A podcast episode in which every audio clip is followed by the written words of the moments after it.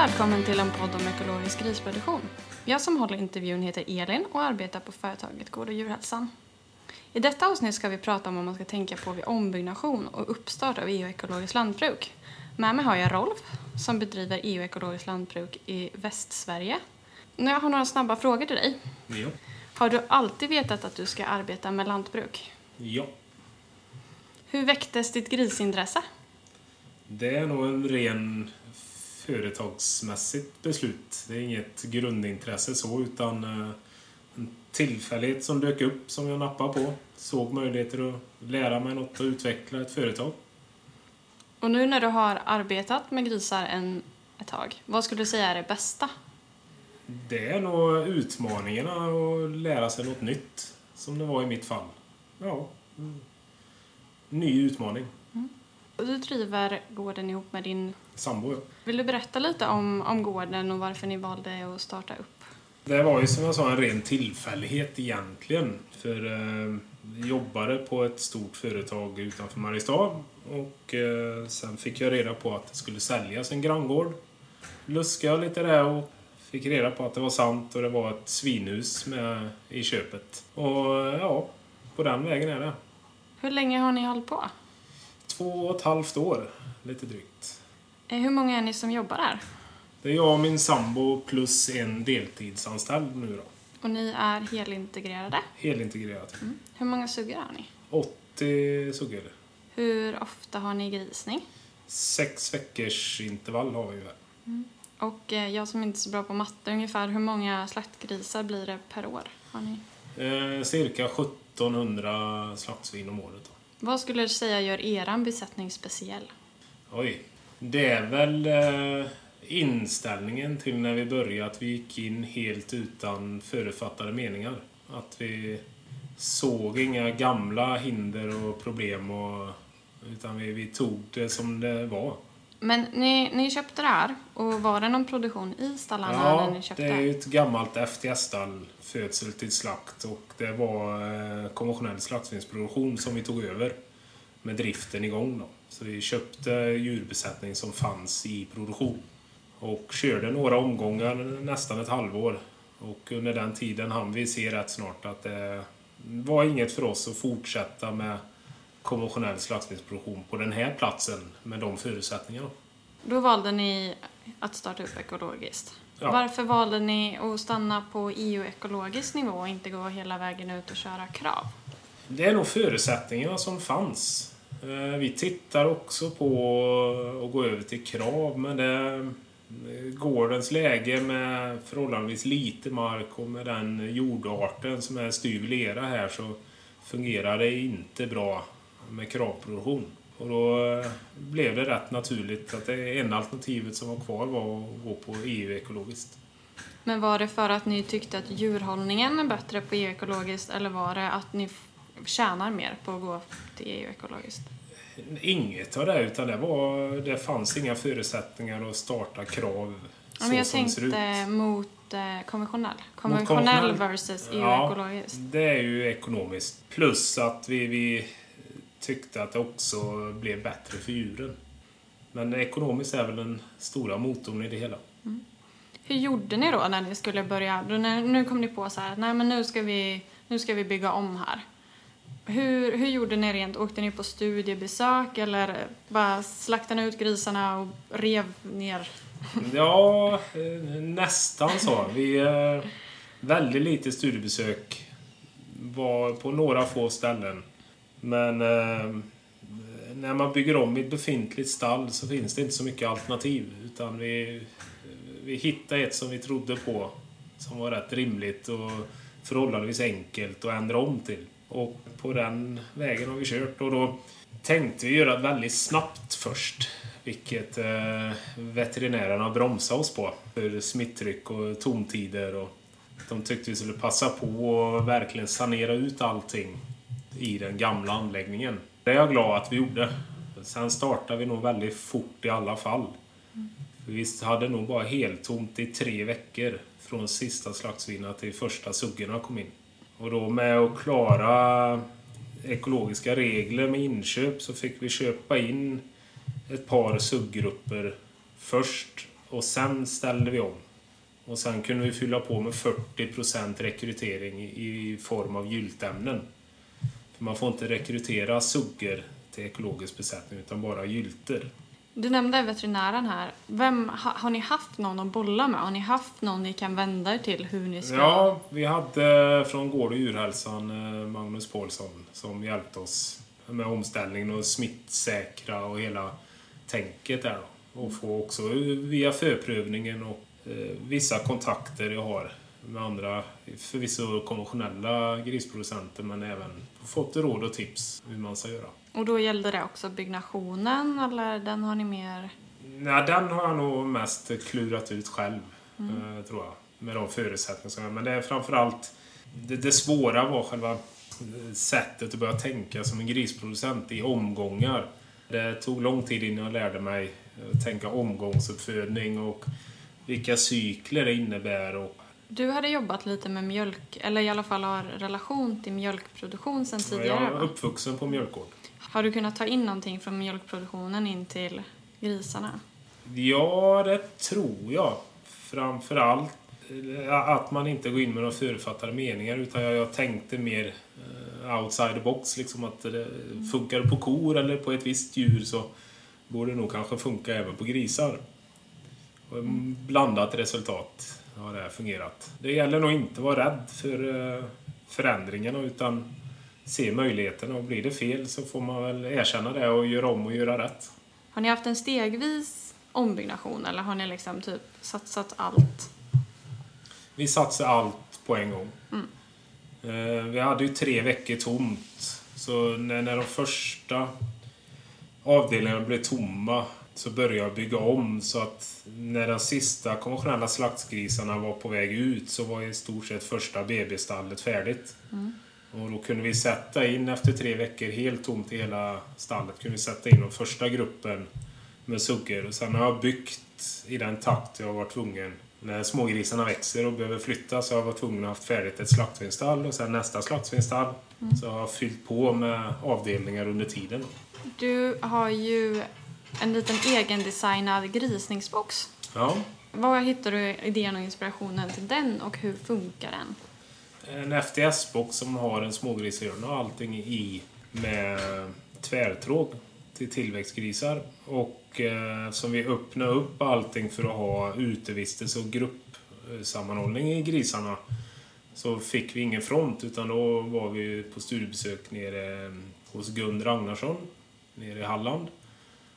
Och eh, de körde med lösa fronter eller lösa grisningsboxar som man plockade an och det nappade för att man väldigt enkelt av en plywoodskiva kunde skapa en front och sätta framför så smågrisarna var kvar i boxen medan suggan kunde gå ut och umgås med de andra och röra sig på större yta.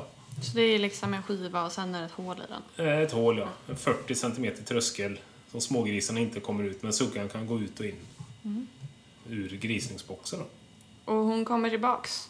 Är ja. svinkul. Och sen hur länge har du kvar den här skivan? Två veckor. Och då börjar smågrisarna hoppa ut i alla fall. Så då passar det väldigt bra att plocka bort dem. Och då går de i stor grupp med tillgång till rastgård. Hur funkar det med utevistelsen på EU ekologiskt? Du tänker... Eh... Hur har ni löst det med utevistelsen i era stallar? Det här med gamla stallar, fick ni slå upp hål eller har ni använt befintliga? Vi har använt befintliga eh, evakueringsdörrar som finns, branddörrar så att säga, som har passat och öppna upp för djuren då. Vi har inte slått några hål i väggarna än. Men tanken finns att öppna upp på fler ställen för att kunna ha lite mindre grupper. Inte riktigt så många djur i varje grupp då. Hur stora är grupperna? 18 suggor plus smågrisar och i slaktsvinstallarna upp till 180 slaktsvin. Mm. Okej, lite snabbt tillbaka till den här uteplattan. Har ni, ni har halm på uteplattan hos suggorna? Suggorna och smågrisarna. Mm. Eh, för bökmaterial och sysselsättning. Mm. Och eh, till slaktsvinen så kör vi eh, ensilage. Ja, vad säger du om framtiden då? Vad är nästa projekt? Det är att förbättra befintligt system. Mm försöka hitta små lösningar som man tror både underlättar arbetsmässigt och förbättrar för djuren. och tillväxt och ekonomi. Hela tiden eh, jobba framåt, utveckla företaget. Nu bygger ni en ny sin, Beteckning, beteckning och sinavdelningen. Ja. Och den har du också tänkt ut själv eller har du... Ja, i stora drag. Eh, Den är lite tänk från eh, nötsidan. Med körbart foderbord. Med möjligheter att kunna både strö in från insidan och ge grovfoder från insidan. Då. Så det, det är ju vissa sådana saker som kommer tillbaka från, från nötsidan. Att det, det ska vara enkelt. Man ska kunna, om en maskin går sönder så måste man kunna komma in med någon annan lånemaskin och göra samma jobb. Så man inte låser sig och måste använda skottkärra. Ja, den är tråkig. Den är jättetråkig och jobbig. Det ska vara enkelt. Vara anpassningsbart även till framtiden. Om du kollar tillbaks på den här resan ni har gjort. Hade du gjort på något annorlunda sätt om, med den erfarenheten du har nu? Om du får ett, en li, liknande möjlighet? Eh, Jag hade nog tagit det lite lugnare tempo. Jag hade nog... eh, Ja, tagit det lugnare. Inte byggt på så kort tid kanske. Det, det är nog det, det stora. Du hade inte köpt in alla djur så snabbt till exempel utan du hade låtit det... Ja, jag kanske hade haft längre tomtid från första början. Eh, kanske kunnat köpt in eh, gyltämnen tidigare. Eh, yngre djur. Och inte gått så hårt fram på färdig och högdräktiga djur då, utan eh, köpt eh, yngre djur och fått en komplett besättning tidigare. Nu, vi har ju varit på studiebesök här idag. Och nu när man har gått runt och vi har pratat, då känns det ju hela tiden som att du har en plan framåt. Som vi var i, i tillväxt och slakt till exempel. Där har du planer om att ja, men här ska vi göra en, en djupströbädd. Så är det planer som du har bestämt att de här kommer nog hända i framtiden eller är de fortfarande så här lite planeringsstadium? Det är nog planeringsstadiet för att bolla med olika idéer. Är- Ingenting är bestämt förrän man börjar bygga. Och det beror på helt hur marknaden, vad marknaden vill ha. Jag tycker det är väldigt farligt att låsa in sig i ett hörn utan man ska ha fler möjligheter. Det det är ju kunderna som i slutändan bestämmer vad vi ska producera. Är det inte EU-ekologiskt de vill ha, då är det ingen idé att jag producerar det. Då får jag anpassa mig till vad kunderna vill ha. Det kvittar hur gärna jag vill, men finns det ingen lönsamhet så kan man inte hålla på. Och därför så vill jag inte låsa mig i ett fack, utan allting man bygger ska kunna gå att använda på olika sätt. Jag tyckte det var intressant det här när vi gick och pratade och du berättade om att nej, djupströbädd är ju jättebra för djuren men sen när det ska ut på åken så är det bättre med flytgödsel. Att man hela tiden måste ha det här om, man, om jag gör så här, vad får jag ut av det? Ja. Eller vad är positivt och vad är negativt?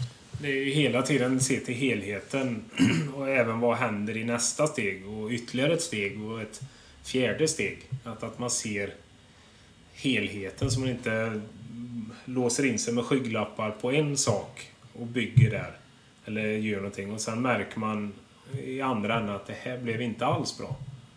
Alltså det måste vara omöjligt att göra rättvisa ekonomiska kalkyler på sånt här. Det går inte. Nej. Det är, man- får ta med en nypa salt allting och sen eh, måste man ju ha en, en övergripande koll på vad man håller på med. Men det, det gäller att tro på det och det gäller att ha många idéer som man kan eh, minska ner till en eller två som man går vidare med. Ja, och just det här att jag kan tänka, jag som är grisnörd, jag ser ju så här, "Bara, men gud vad härligt med djupströbädd. Jag hade ju aldrig tänkt på växtodlingsbiten. Det måste vara att se hela vägen. Mm. Kan du, bollar du med någon växtodlingsrådgivare eller det kanske är din bakgrund sen innan som gör Ja, att du har möjlighet att... Det är min växtodlingsbakgrund som har jag vissa förutfattade meningar med växtodling som gör att jag tänker baklänges lika mycket som jag tänker framlänges så att säga. Från olika synvinklar. Och sen får man bolla det med olika försäljare, rådgivare och, se vad för lösning de kommer med och sen snickrar jag ihop en egen mellanvariant oftast. Som jag själv tror på. För det är ändå jag som ska jobba med det. Om man är intresserad av att starta upp, Har du några tips om vart man kan vända sig då? Eh, det är andra producenter som har gjort likadant. Eh, sen är det jättesvårt eh, krav ekologiskt på grissidan för det finns inga färdiga mallar och stallar som det gör konventionellt.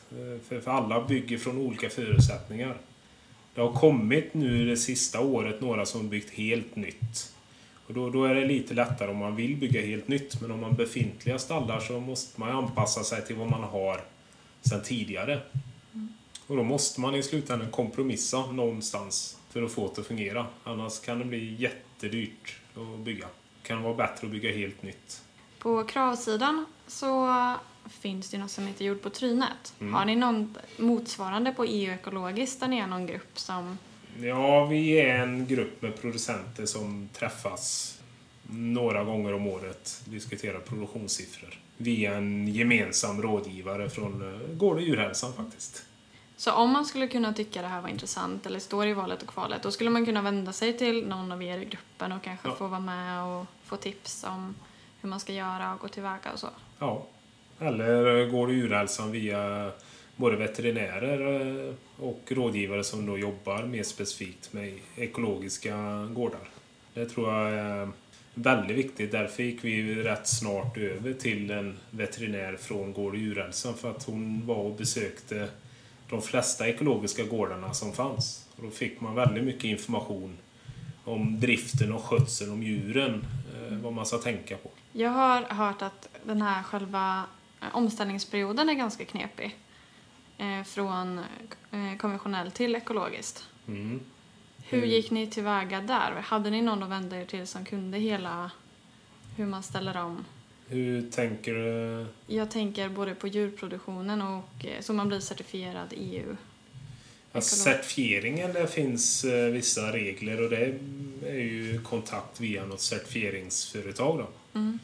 Så det är ju den så att säga, enkla biten. Sen måste man ju få allting godkänt eh, när man bygger om för djur via förprövning på Länsstyrelsen.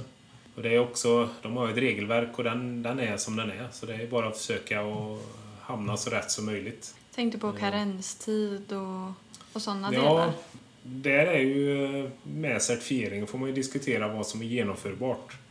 Och på gris är det ju sex månader. Så det går ju bra att köpa in gylter som är dräktiga. För när de grisar så är ju smågrisen sex månader när han skickar till slakt. Så det, det går bra. Mm. Men vuxna djur måste man ju tänka sig för att de man köper in får ju då om man ska slakta ut dem så måste de gå kvar. Eller får man skicka dem konventionellt, de enstaka djuren mm. som finns. Ställde ni om växtodlingen samtidigt som ni den var redan kravgodkänd. Ah, ni hade kravgodkänd, Den, okay. Eh, det var mm. lättare. Mm. Annars är det två års karens på marken. Har du någonting som du känner att du tror kan vara viktigt? Nej, inte så. Det är, det är väl eh, våga. Kolla förutsättningarna utan några förutfattade meningar. Det är nog det viktiga, att man eh, tittar på alla möjligheter och varianter så man inte låser sig med, med en idé man är uppvuxen med utan man tittar på vad finns det för möjligheter. Att ta in någon annan som kanske kan visa andra möjligheter också. Mm. Både i eh, vilken produktion och vilka byggmöjligheter och systemlösningar man ska ha. Då. Sen måste man ju anpassa till verkligheten man har hemma. Det går inte att trolla ihop det. Vi har haft en avslutande fråga som vi har ställt till alla. Mm. Och det är, eh, varför tycker du att det är viktigt att man är en medveten konsument när man är och handlar i affären? Oj, väldigt svår eller stor fråga. Framförallt så är det medveten om djurvälfärden som vi ändå har i Sverige som är väldigt hög i förhållande till andra länder. Och sen tycker jag att vill man bo och leva i Sverige med de naturvärdena och det vi har så behöver man ju gynna Sverige i den månen och det är ju vi lantbrukare som ser till att det ser ut som det gör. Och är det ingen som vill köpa våra produkter kommer det se helt annorlunda ut ut på landsbygden. Så vill man ha en levande landsbygd så får man dra sitt strå till stacken och köpa svenskt. Då får vi tacka Rolf för en intressant inblick i deras produktion. Tack för att du har lyssnat. Tyckte du att det var intressant så tycker jag att du ska lyssna in våra andra poddar som finns där du lyssnar på poddar genom att du söker på Gård och djurhälsan. Men du kan också lyssna på vår hemsida gårdohdjurhälsan.se. Denna podd finansieras av Europeiska jordbruksfonden för lantbruksutveckling